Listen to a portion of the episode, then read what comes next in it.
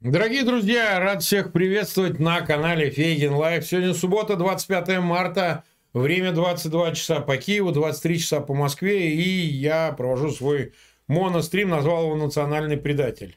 Дальше расскажем, о чем пойдет речь.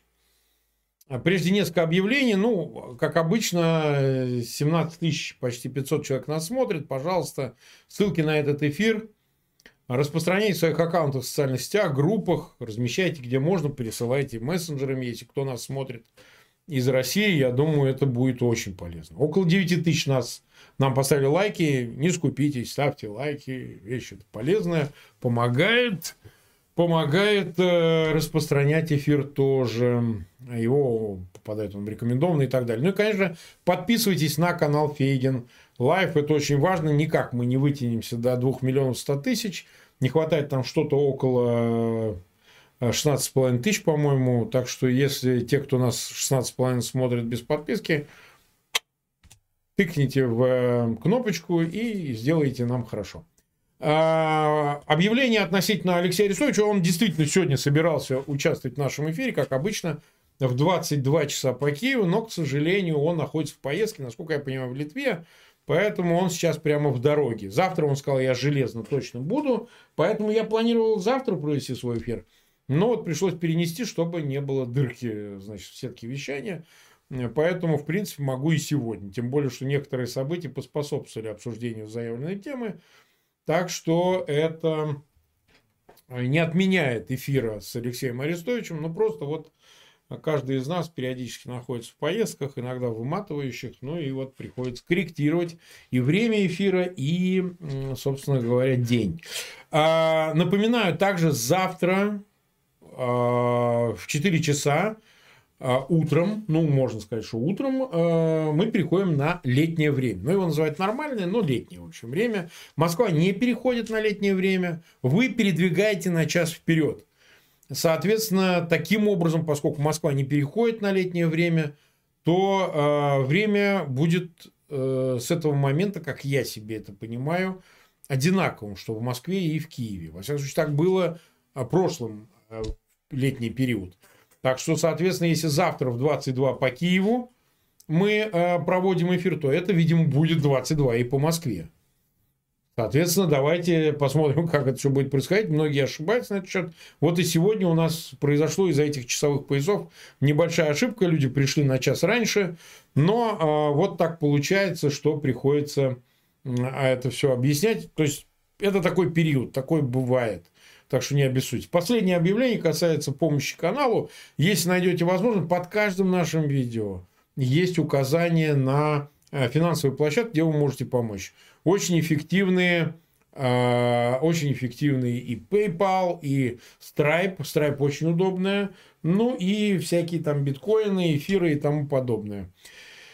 Вот, значит, я, как обычно, свою вводную часть расскажу, а потом, в принципе, я готов ответить на ваши вопросы. Ну, не будем сегодня передерживать по времени, как обычно, будем держаться часа. Вот, я не люблю делать больше, поскольку это несколько надоедает. И я понимаю всех, кто готов на это тратить час, а больше это все-таки too much.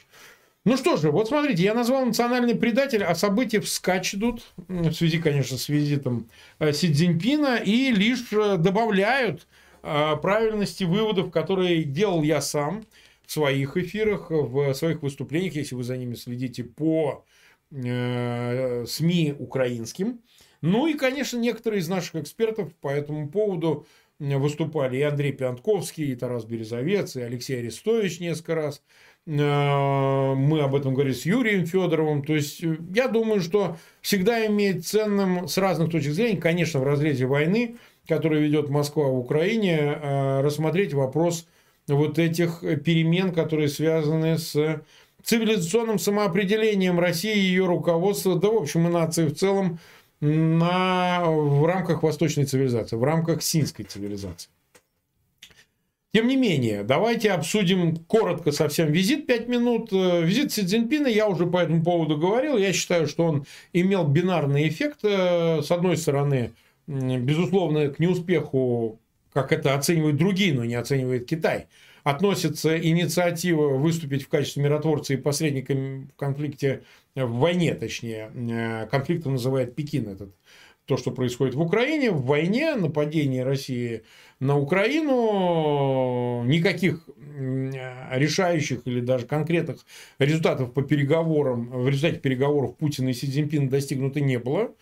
Вот. Но, еще раз подчеркиваю, Китай, по-моему, даже и не закладывался на быстрый результат, а, в общем, допускал для себя продолжение. Эта история, смотрите, она продолжается. В Пекин едет Макрон вместе с Ван дер Ляйен, и это свидетельство того, что Пекин того, на что рассчитывал, добился. То, что он теперь часть переговорного процесса. Да, он пока еще не сидит за общим столом, но, во всяком случае, функцию эту уже на себя принял. Это при том, что год молчал и спустя год опубликовал эти 12 принципов. То есть, этот эффект достигнут, несмотря на то, что, в общем, быстрого результата нет. Вы знаете, что нету и переговоров между Зеленским и Си Цзиньпином, которые планировались в ходе визита или сразу после визита. Нету также и разговоров с Байденом, вот об этом сегодня было объявлено, после сбитых аэростатов, якобы разговор еще тогда должен быть, но актуальность его только повысилась в связи с визитом Си Цзиньпина в Москву. А к удачам невероятным и историческим, цивилизационным можно отнести в части визита Си Цзиньпина в Москву то, что действительно сделан окончательный цивилизационный выбор. Он сделан за народ России, но с его, скажем так, молчаливого согласия. То, что Россия становится страной, вассально принадлежащей к восточной цивилизации, синьской цивилизации, ее можете назвать китайской цивилизацией. Этот выбор сделан произвольно, безусловно. В нем нету никакого исторического предрасположения, потому что Россия, будучи субмаргинальной державой, исторически развивалась, безусловно, сочетая в себе этот дуализм западной цивилизации и восточной, в широком ее понимании, не только китайском. Тем не менее, этот выбор сделала окончательно. Она не могла сделать, Россия, выбор в пользу коммунизма и капитализма, как это было на протяжении всего 20 века. Она олицетворяла собой марксизм, марксистскую идеологию. Теперь приходится делать выбор цивилизационный, а не идеологический.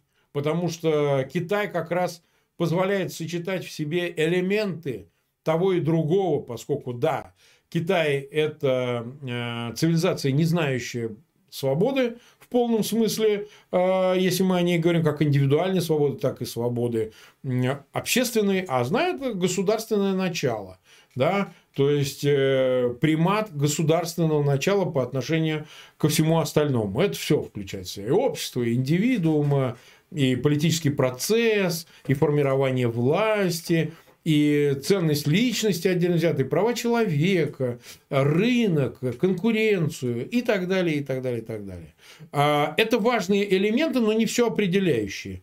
Я не раз говорил о том, что китайская цивилизация действительно может иметь успех, может, я не говорю, что будет, но может иметь успех, в силу того, что она амбивалентна к главному сущностному идеологическому ядру любой системы, так сказать, к религии, да, религиозной. Потому что для меня религиозное и идеологическое – это одно и то же. Я ставлю между ними знаки равно, никогда не разделял эти вещи. Так вот, ввиду отсутствия фактически того, что называется религией в нашем понимании, там, для западного человека, для человека христианской цивилизации, Китай очень легко абсорбирует любые страны, народы, религии, потому что у него нет препятствий для их абсорбации, потому что нет табу, это самое главное.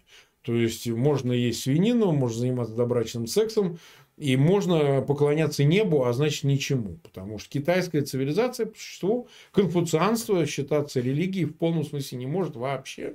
Это не более чем традиция. И за счет этого, как у Орды Еса, она позволяет существовать внутри себя, внутри китайской цивилизации любым, в общем-то, народом. С разной степенью, конечно, успешности, но с единым результатом, одинаковым результатом, это абсорбация. То есть, Запад в себе никого не абсорбирует. Вот заметьте, самобытность, индивидуальность и непохожесть народов, которые объединены в иудео-христианской цивилизации Запада, она никуда не девается. То есть Галл не соединится с Франком, значит, точнее, франки с англосаксами, словаки там не станут от этого немцами, поляки, будучи католиками, не превратятся в протестантов, баптистов или же какой конгрегации еще христианской, и одновременно с тем не перестанут быть славянами. Вот удивительное дело. Запад дает такую возможность сосуществования разных народов, объединенных с ценностями, надличный характер носящими, безусловно. Это все проистекает, является производной от христианства, но это более сложная вещь, которая там понимается не всегда буквально религиозно.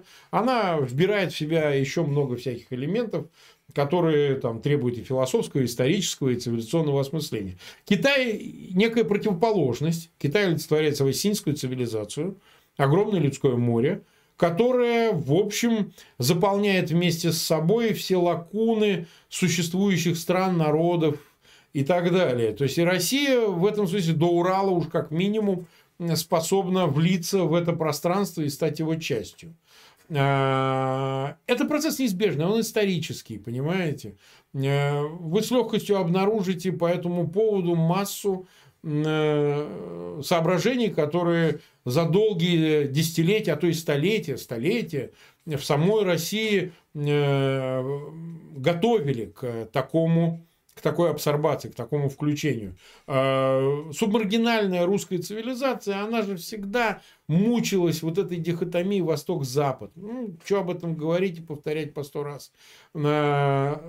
Означало ли это, что Россия обречена была на вовлечение в китайскую цивилизацию? Означало и да, и нет. Но это, тем не менее, произошло. А вот что произошло?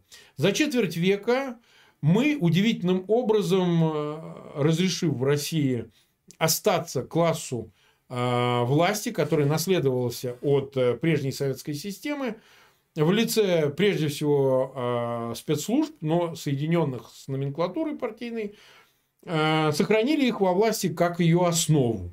Да, в нем преимущество получило именно КГБ, получили спецслужбы, которые, да, имели имманентные признаки антизападнические, имели, так сказать, понимание террора как инструмента управления страной, включали в себя реваншистские имперские элементы идеологические. Они были, конечно, эрзац, но тем не менее они были. И в конечном итоге все это и привело к тому, что у власти оказавшийся Путин сейчас возглавляет прокитайскую партию, является фактически китайским агентом. Дело не даже в терминологии, китайский он шпион, не китайский. Дело не в примитивном его понимании, но это, безусловно, предательство.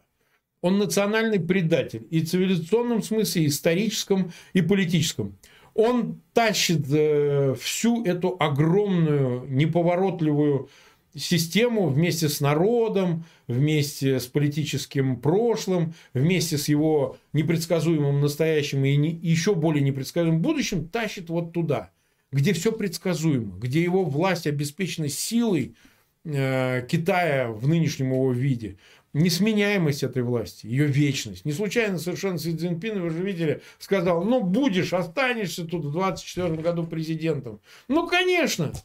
Вы помните весь этот нарратив про Александра Невского, который воевал с тевтонами, с орденом, а будучи сам частично нося в себе элементы Орды, будучи, так сказать, ордынским князем, понимаете, носителем ордынской идеологии, ордынской идеи, будучи частью вот этого ордынского начала, понимаете? Вот Путин, мня себя то князем Владимиром, ну ладно, солнышко там это было до всего, то Александром Невским, это ему ближе, он является собой именно это наследство. Он вступил в войну с Западом для того, чтобы определиться на Востоке, определиться в цивилизации, в лоно которой он возвращается и тащит за собой народ, цивилизацию уже которая претендовала на роль цивилизации русскую, которая становится уже окончательно и бесповоротно,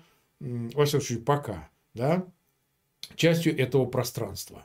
Это цивилизационный выбор. Я уже не раз говорил, что это не выбор одного Путина, это выбор нации в целом, как бы кто этому не сопротивлялся и как бы с этим не оспаривал.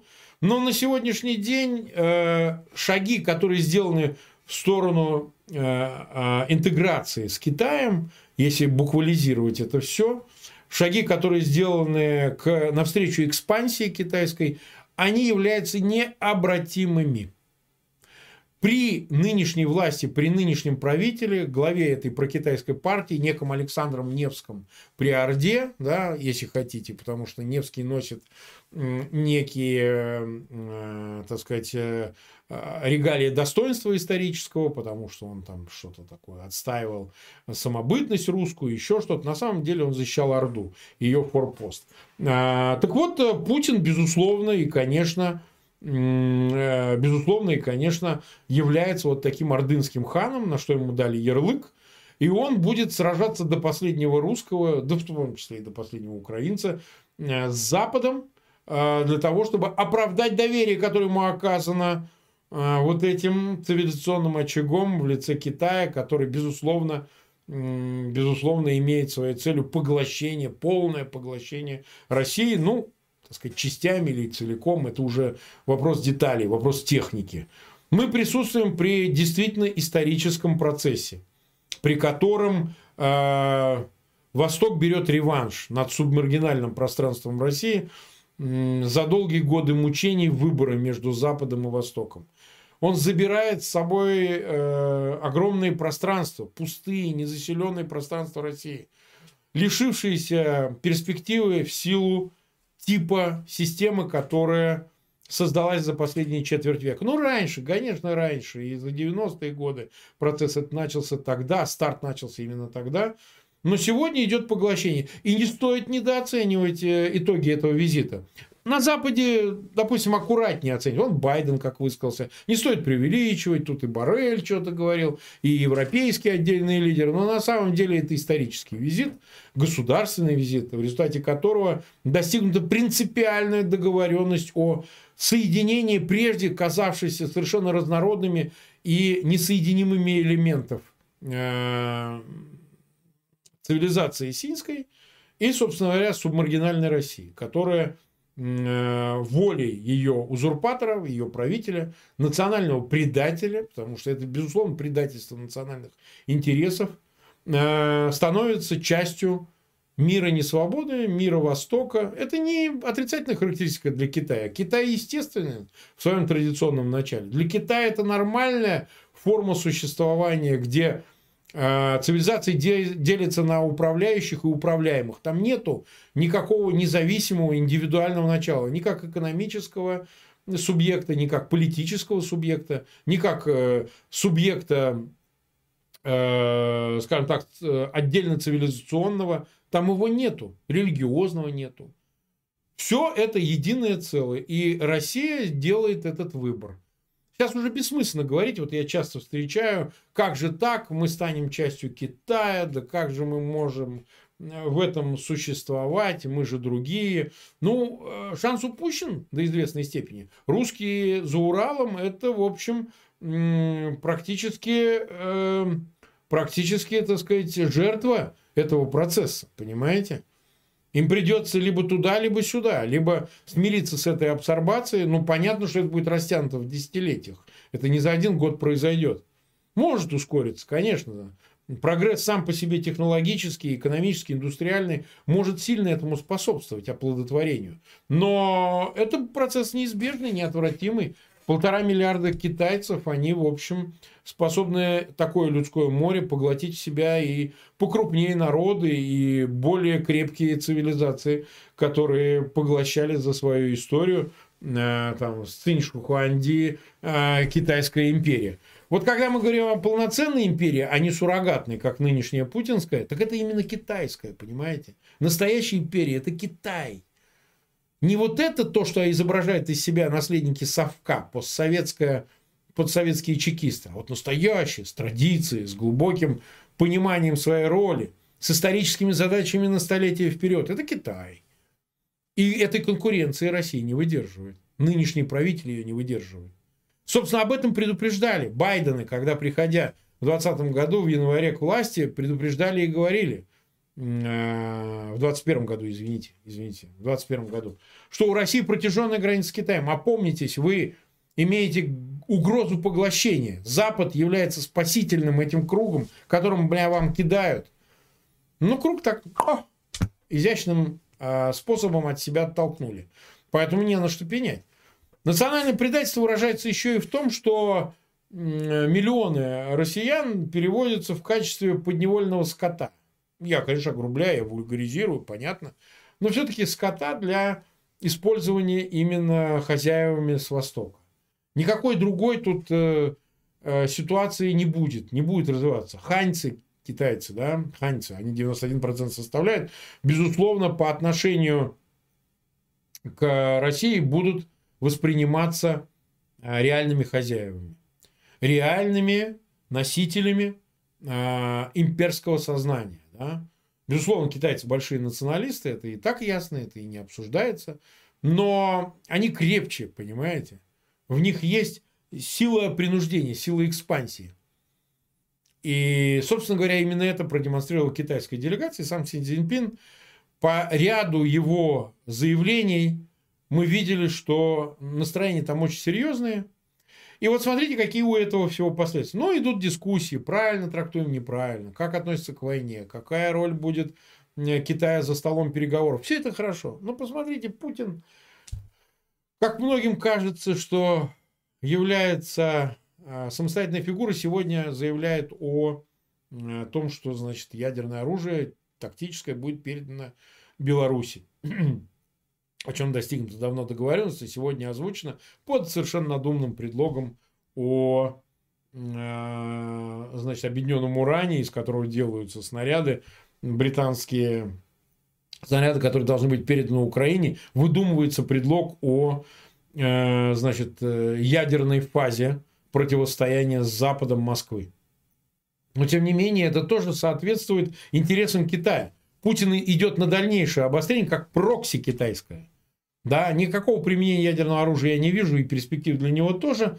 Но он идет на это обострение, ухудшая еще больше карму России и ее цивилизационного положения. Потому что отторжение будет настолько сильным, что шансов у даже каких-то частей России в случае распада на присоединение к Западу становится все меньше. Ведь в каком-то определенном смысле, я не говорю буквально, но распад СССР в 1991 году породил возможности для той же Украины, как части вот этого славянского пространства, присоединиться к Западу, интегрироваться именно туда. Война идет именно за это. Война за цивилизационное самоопределение. Украина определяется на Западе, Россия определяется на Востоке, в Китае.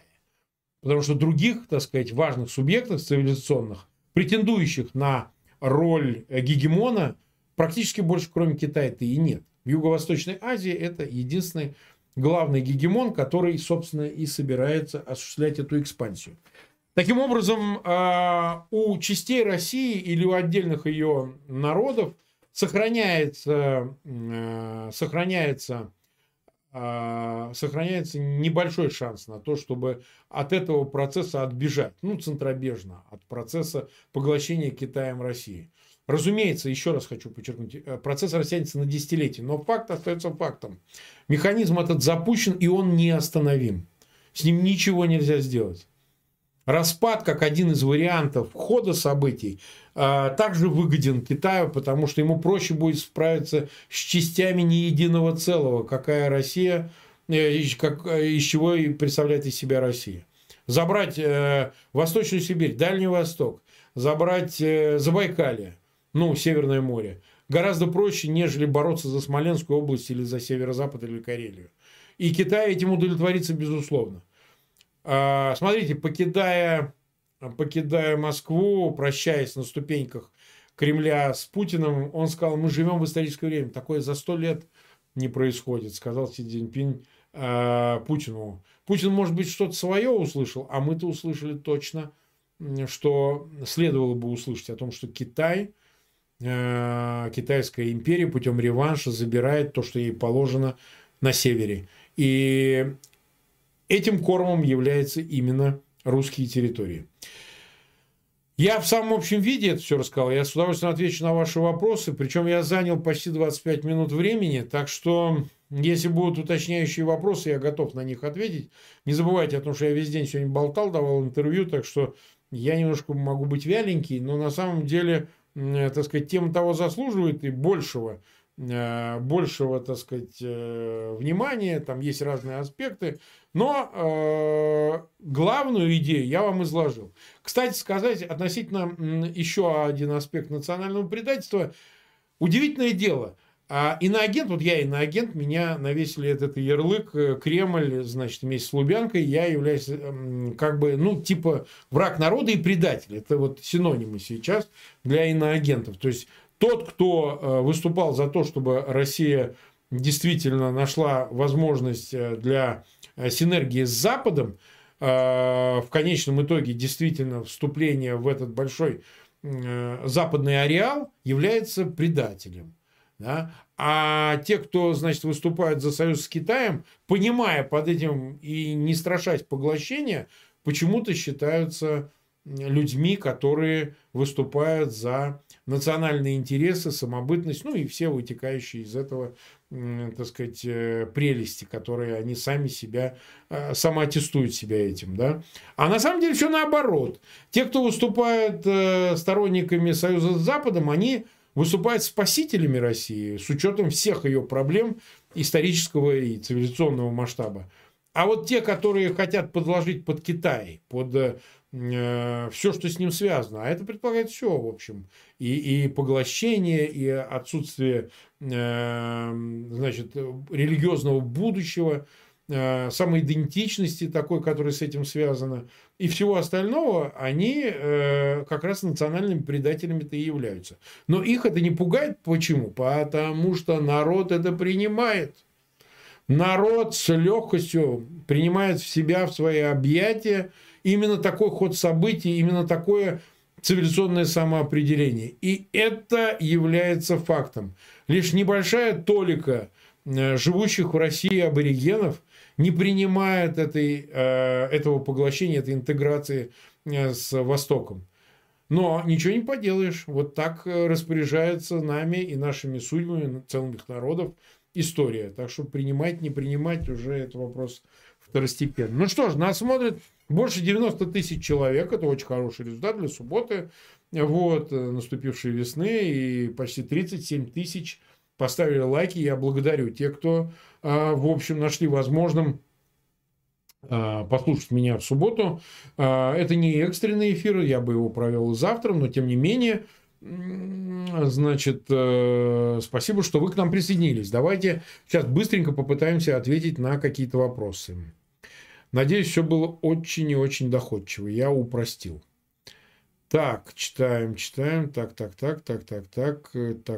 Так. У нас есть те, кто помогает каналу. Это и спонсоры, и вот жертвователи. Спасибо, ребята. Спасибо спонсорам, что вы нам помогаете. Ну что ж, давайте поотвечаем на вопрос. Я перемотал чат наверх, так что если какой-то вопрос упущу, но это либо из-за дефицита времени, либо из-за... Помечайте вопросами красненькими, потому что мне очень тяжело, тысячи людей, и как бы я не всегда могу поймать, что обращено ко мне, что является репликой, что является какой-то реакцией и так далее.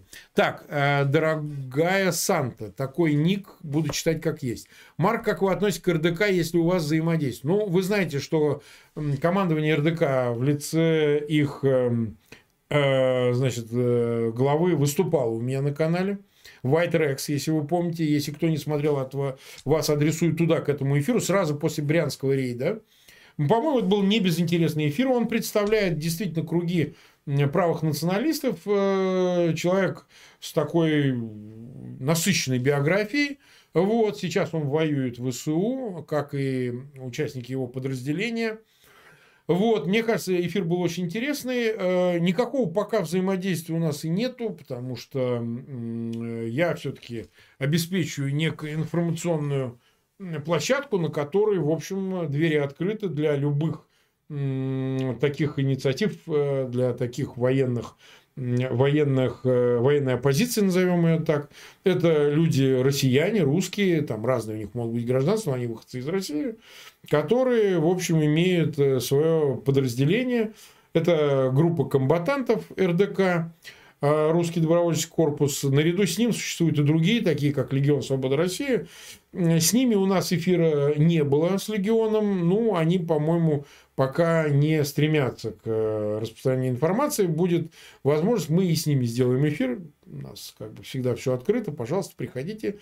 Вот, так что мы пока выступаем как площадка, предоставляя эфир разным группам, особенно тех, кто воюет за ВСУ и выходцы из России. Поэтому посмотрим, как будет дальше развиваться ситуация. Пойдет ли это куда-то брянский рейд дальше или на этом все остановится. Война продолжается, так что о взаимодействии речи не идет. Но о вот информационном взаимодействии, да, пожалуй. То есть я думаю, что мы еще прибегнем к этой теме и дадим возможность выступить участникам РДК или же, там сказать, другим группам.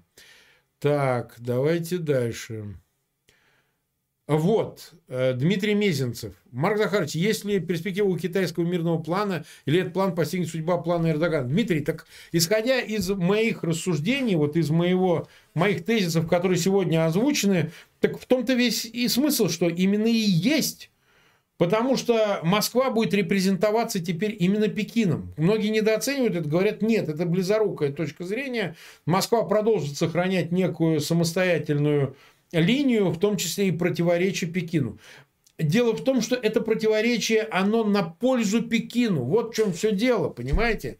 Пекин заинтересован в максимальном ослаблении Кремля, ослаблении Путина. Еще большему его укреплению конфликта, углублению конфликта с Западом. Путин именно это и делает, сопротивляясь договоренностям.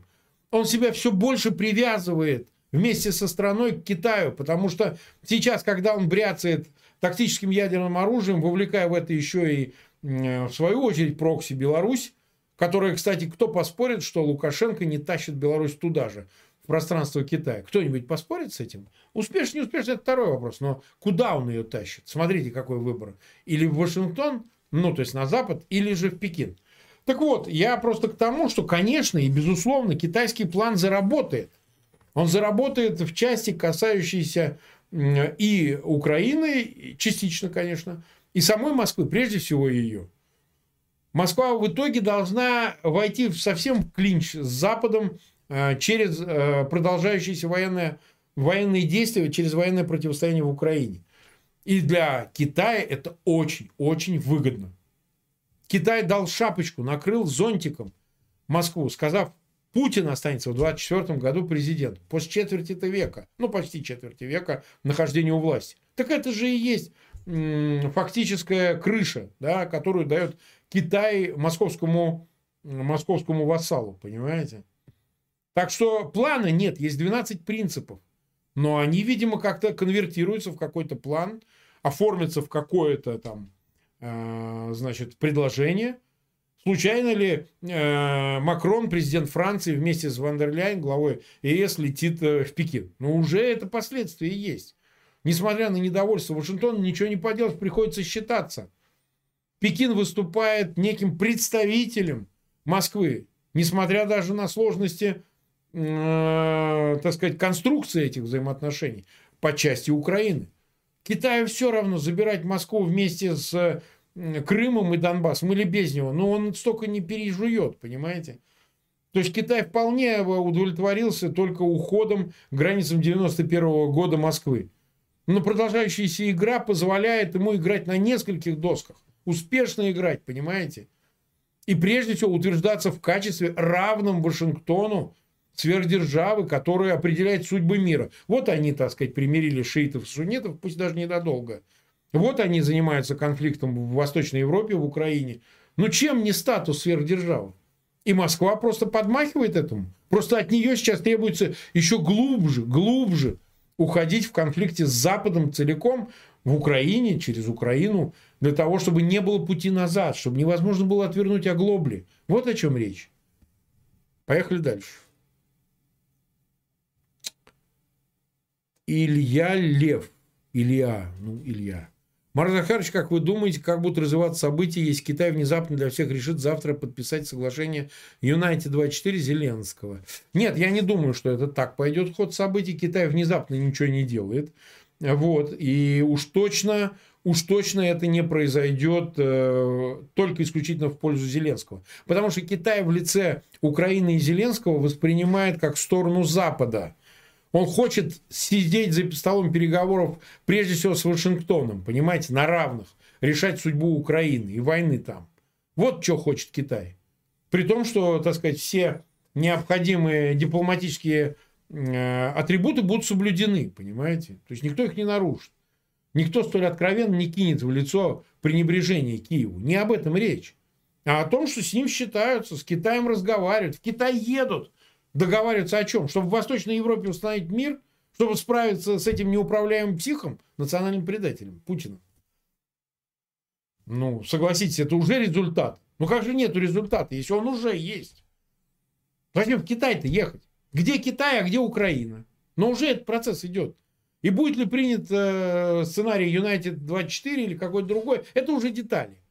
Какой-то будет, но действительно для этого нужно будет... Всем признать роль Пекина как важнейшего переговорщика, как гаранта, да, урегулирования войны в Украине. Вот что. И это будет решать, конечно, Вашингтон. Вашингтон. Поехали дальше. Так, не все читаю, не обессудьте. Так, Дед Мамай. Кстати, Иосиф Пригожин с неким олигархом телефон разговаривал. Где-то я видел вопрос, как вы... Я думаю, это реальный разговор. Я много раз говорил, что внутри элиты, и мне это известно, такие разговоры идут. Недовольство там есть. Они там друг друга долбоебами кроют. Это обычное дело. И в телефонных разговорах не боятся, не стесняются. Он с Фархадом Ахметовым разговаривал. Но они же ничего не делают и не будут делать. Кстати сказать, про западные олигархи страшно будет недовольна абсорбацией Пекина. Страшно недовольна. А вы посмотрите, что делает олигархия и силовая олигархия. Это не только вот олигархи, евреи, которые при Ельцине были. Не примитивизируйте. Там самые, что ни на есть, русачки, блин, стопроцентные, тоже хотят, чтобы их, вопреки станциям, забрал к себе Запад. Вместе с детьми, капиталами, простил их, там половина, как говорит Макфол. Отдайте Украине, живите. Ну, вот такое все. Вы что думаете, они счастливы от того, что им придется отдыхать в Шанхае, что ли, в лучшем случае, или на Хайнане? Они прекрасно осознают свою роль при китайском начале, понимаете? Она же абсолютно служебная, она и так-то ничтожная, а так она превратится просто в ритуалистику какую-то, да, потому что при императоре китайском, значит, инородные вот эти, не пойми кто, миллиардеры, они не нужны в своем качестве. Конечно, олигархи это прозападная, компрадорская.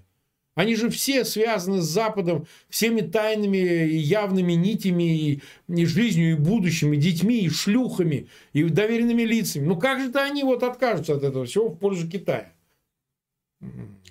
Поэтому, конечно, они этим недовольны. И это, ну, такое интуитивное, внутреннее ощущение, что что-то не так, не туда. Не этого они хотели. Они приезжают к Апфера, Майами, Ки-Вест, там, не знаю, значит, Лондонский Сити, Эйфелевку. А тут им предлагают, вон, езжай в Пекин. Понимаете? Мандарин, вы представляете, как учить? Кое-кто из них, ну, как английский, французский знает. Вы мандарин видели? Как его учить? Внуки, дай бог, выучат. А заставят ведь учить-то, заставят. Ладно, пойдем дальше. Так. Ищу.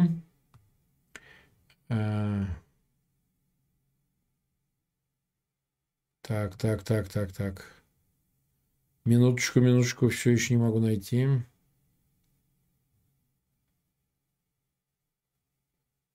Ну вот Ирина задает вопрос, так написан ник: приветствую, как по вашему мнению влияет визит Си и его протекторат над Российской Федерацией на планы оппозиции, которая надеялась своими силами изменить режим управления? Смотрите, оппозиция у нас прозападная, вся, так сказать, его преимущество, но она либеральная.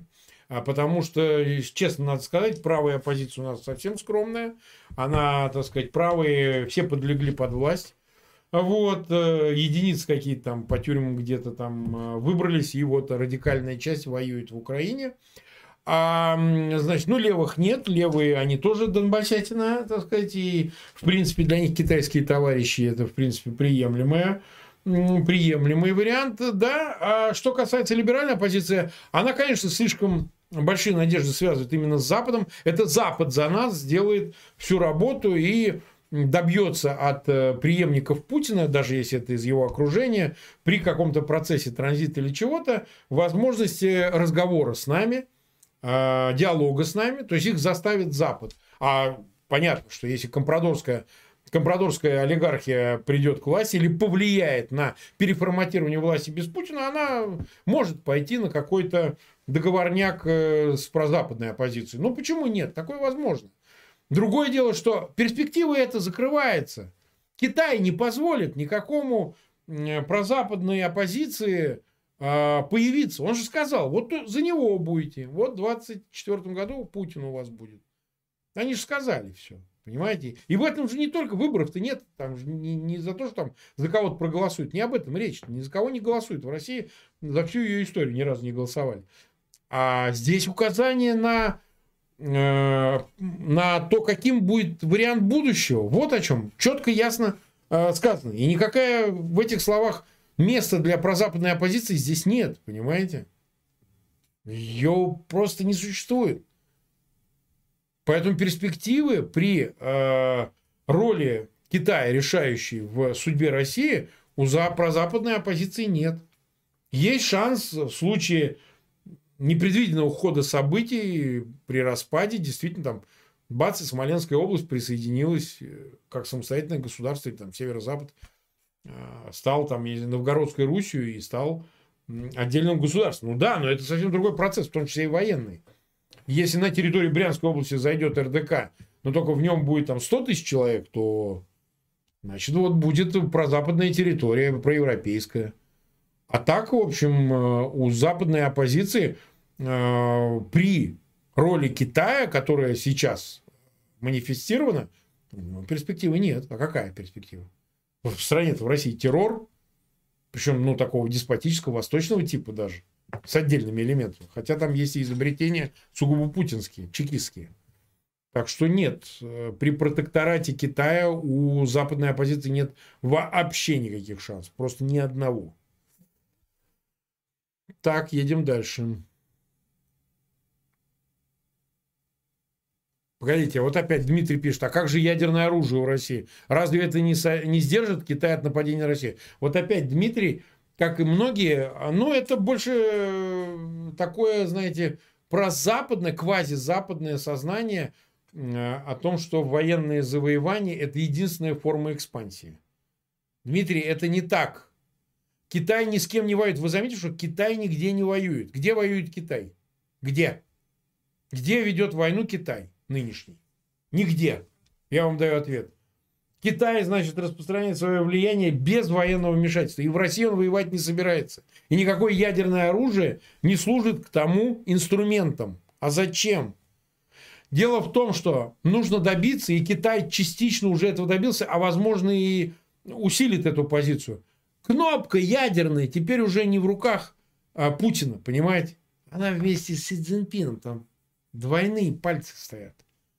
Как вы не понимаете, что запустить ядерное оружие без Китая Москва уже не может. Хоть на Украину, хоть устроить термоядерную войну и запустить ее, эту ракету с ядерной боеголовкой стратегической на Лондон или Париж или Вашингтон. Это невозможно. Китай и есть ядерное оружие России, понимаете? Он, Китай, теперь присоединяется к его контролю.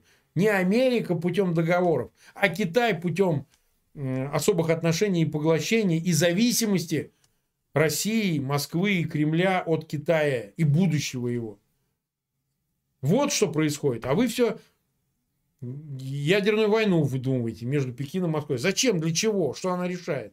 Китай вообще на это даже не смотрит в эту сторону. Никакой войны не будет. Вот я всегда говорил. Помните, Шойгу говорил, мы города строят в Сибири, на Дальнем Востоке. Так они собираются строить города, Шойгу. Шойгу сам китаец. Ну, он тувинец, естественно. Но когда-то он Тува во Вторую мировую войну вступила в состав СССР. Ну, поглощена была Сталином. Вот. А теперь все наоборот. Все в другую сторону. Шойгу был главой прокитайской партии. Сейчас главой прокитайской партии в российском руководстве является сам Путин. Зачем Шойгу? Шойгу один из элементов, член ЦК. Вот. И города будут строить. Только строить их будут сначала китайцы. Они будут их строить действительно в России. Причем, еще раз хочу подчеркнуть, мы не обвиняем ни в чем Китай. Вот, ну, глупо говорить, что же вы такие экспансионисты. Да нет, сами бегут навстречу, задрав штаны в сторону Китая. Этого бы ничего бы не было, если бы бежали в другую сторону, в сторону Запада. А бегут в сторону Китая, обнимаются, троекратно целуются в десна. Тосты пьют друг за друга. Вот и все. Вот вам и ответ. Так а как? Зачем воевать-то? Как союзники, как хозяин со своим вассалом будет воевать с помощью ядерного оружия? Зачем? Вы где такое видели? Вы можете представить там, ну, это, правда, немножко по-другому, чтобы Вашингтон с Францией воевал и обменивался ядерными ударами. Для чего? Зачем? Ну, понятно, что западная цивилизация, там не другие отношения. США лидер, но не является там хозяином по отношению к своим вассалам. Это другие отношения. Понимаете, там тоже есть иерархия, но она другой тип имеет, другое существо. Поэтому нет, вы неправильно ставите вопрос. Никакой ядерной войны между Китаем и Москвой не было, не будет и не может быть. Просто нет для этого причин. Они же из одной цивилизации.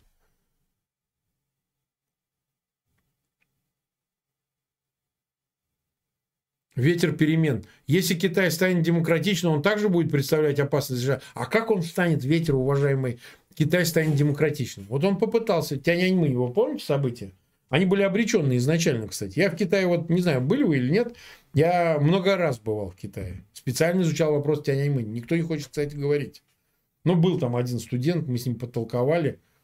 Об этих событиях никто ничего не знает в Китае. Вы знаете об этом? Что они запрещены, там абсолютная цензура. Даже слова такого нельзя произносить, там события на Тяньаньмэне. Ху Яобана, генерального секретаря. Ну, уж так вот он, имя у него было Ху. Значит, нельзя произносить. А его отставили, кстати, тяньаньмэнские события. Он был генеральным секретарем. Ху Яобан. Считался реформатор, типа китайский Горбачев. Поэтому, ну как? Не станет Китай демократичным. Он не может им стать, потому что цивилизационное начало другое. Совершенно иное. Понимаете? Поэтому представление опасности – это вопрос цивилизационного столкновения. Я уже вот сейчас в своем спиче сказал о том, что мы перешли из состояния противостояния идеологического, коммунизм, капитализм, ну, в марксистских терминах, если выдержать, перешли к цивилизационному противостоянию. Нет больше противостояния коммунизма и капитализма. Китай в нынешнем своем виде, в нынешнем варианте, он не является, так сказать, в полном смысле воплощением общественных средств на средства производства, общественной собственности. Нет этого тезиса. Он теперь многомернее. В нем есть элементы и частного начала, допустимого государством, допустимого традиционной системы. Не проблема, в Китае есть рынок. Да, он специфический, да, он не похож на западный, но он есть. Элементы развития вне государства тоже существуют, безусловно. Частная инициатива существует. Но в конечном итоге это все укладывается в эту цивилизационную модель. Понимаете? Нет необходимости отказываться от частной собственности. Наоборот, ее развивать будут. А почему нет? И в России ее оставят. Какие проблемы? Но приоритет.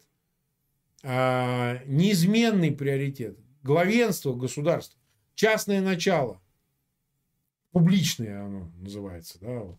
Когда мы говорим о государстве, это через публичность, публичное начало, публично-правовое. Все, это будет исчерпывающе. Государственное право имеет преимущество над правом естественным в этих системах цивилизационных.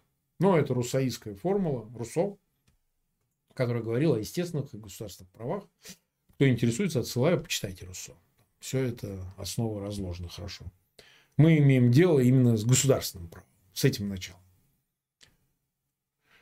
А все остальное вполне себе. Китай – это цивилизационный ареал, это цивилизационная система, в которой есть все элементы идеологические, религиозные, необходимые в утилитарном смысле для ее самовоспроизводства, для ее дальнейшего существования. Китай находится на взлете этого, несмотря на все проблемы. У него гигантские проблемы, я много раз об этом говорю, гигантские. Если противостояние Америки будет успешным, то как раз вот эти проблемы, ну, например, Китай как цивилизационная система очень склонна к гражданским войнам. Китай вообще чемпион за свою историю гражданских войн. Чемпион. Если удастся вызвать противостояние внутри Китая, а там несколько Китаев, с точки зрения социальной, конечно, с точки зрения демографии, социальные начала. Ну, кстати, этнические не преувеличивайте, потому что 91% ханьцы, потом поубывающие там и тибетцы, и уйгуры, и, соответственно, значит, народность мяо. Вот кто знает, что есть народность мяо. И так далее. Хакка. Хакка очень маленький. Дэн Сяопин был хакка, кстати. Вот такого маленького роста был совсем. Ну, и все небольшие. Но он был хакка. Хакки маленькие. Ну, и так далее, и так далее. Поэтому цивилизационная фаза, в которую вступает человечество в 21 веке, знаменуется вот тем, что будут противостоять цивилизации, а не идеологии. Цивилизации даже шире в этом смысле, они включают в себя многое.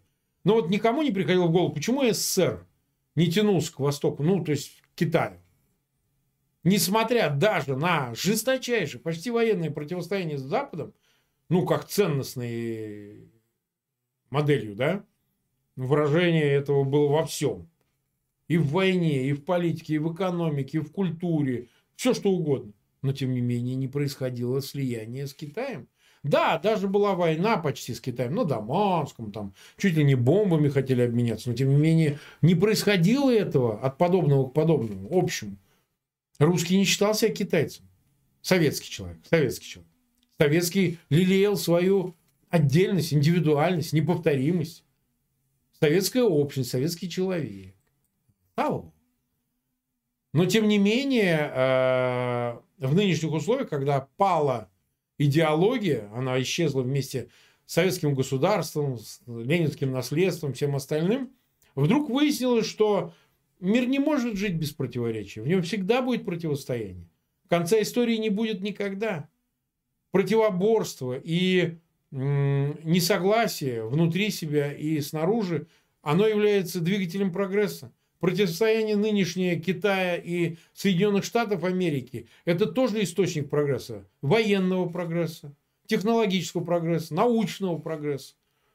Искусственный интеллект, который скоро начнет воевать за нас, будет управлять армиями роботов, понимаете? Ну, я, безусловно, футурологически вульгаризирую, но это же так. И кто победит в этом противостоянии, тот и получит все призы.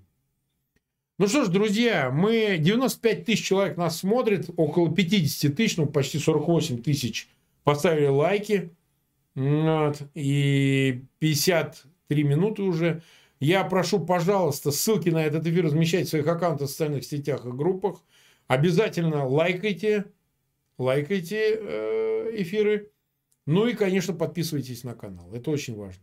Последнее объявление – это то, что завтра будет Арестович. Пожалуйста, приходите в 22 часа по Киеву и, видимо, 22 часа по Москве. И для россиян, и для украинцев, и для них будет одинаковое время, наконец, уже. И можно это все смотреть. Ну и надеюсь, что национального предателя мы все-таки увидим его печальный конец за все его прегрешения, военные преступления, убийства. Так что будем надеяться, что это при нашей жизни еще случится. Всем огромное спасибо. Увидимся завтра.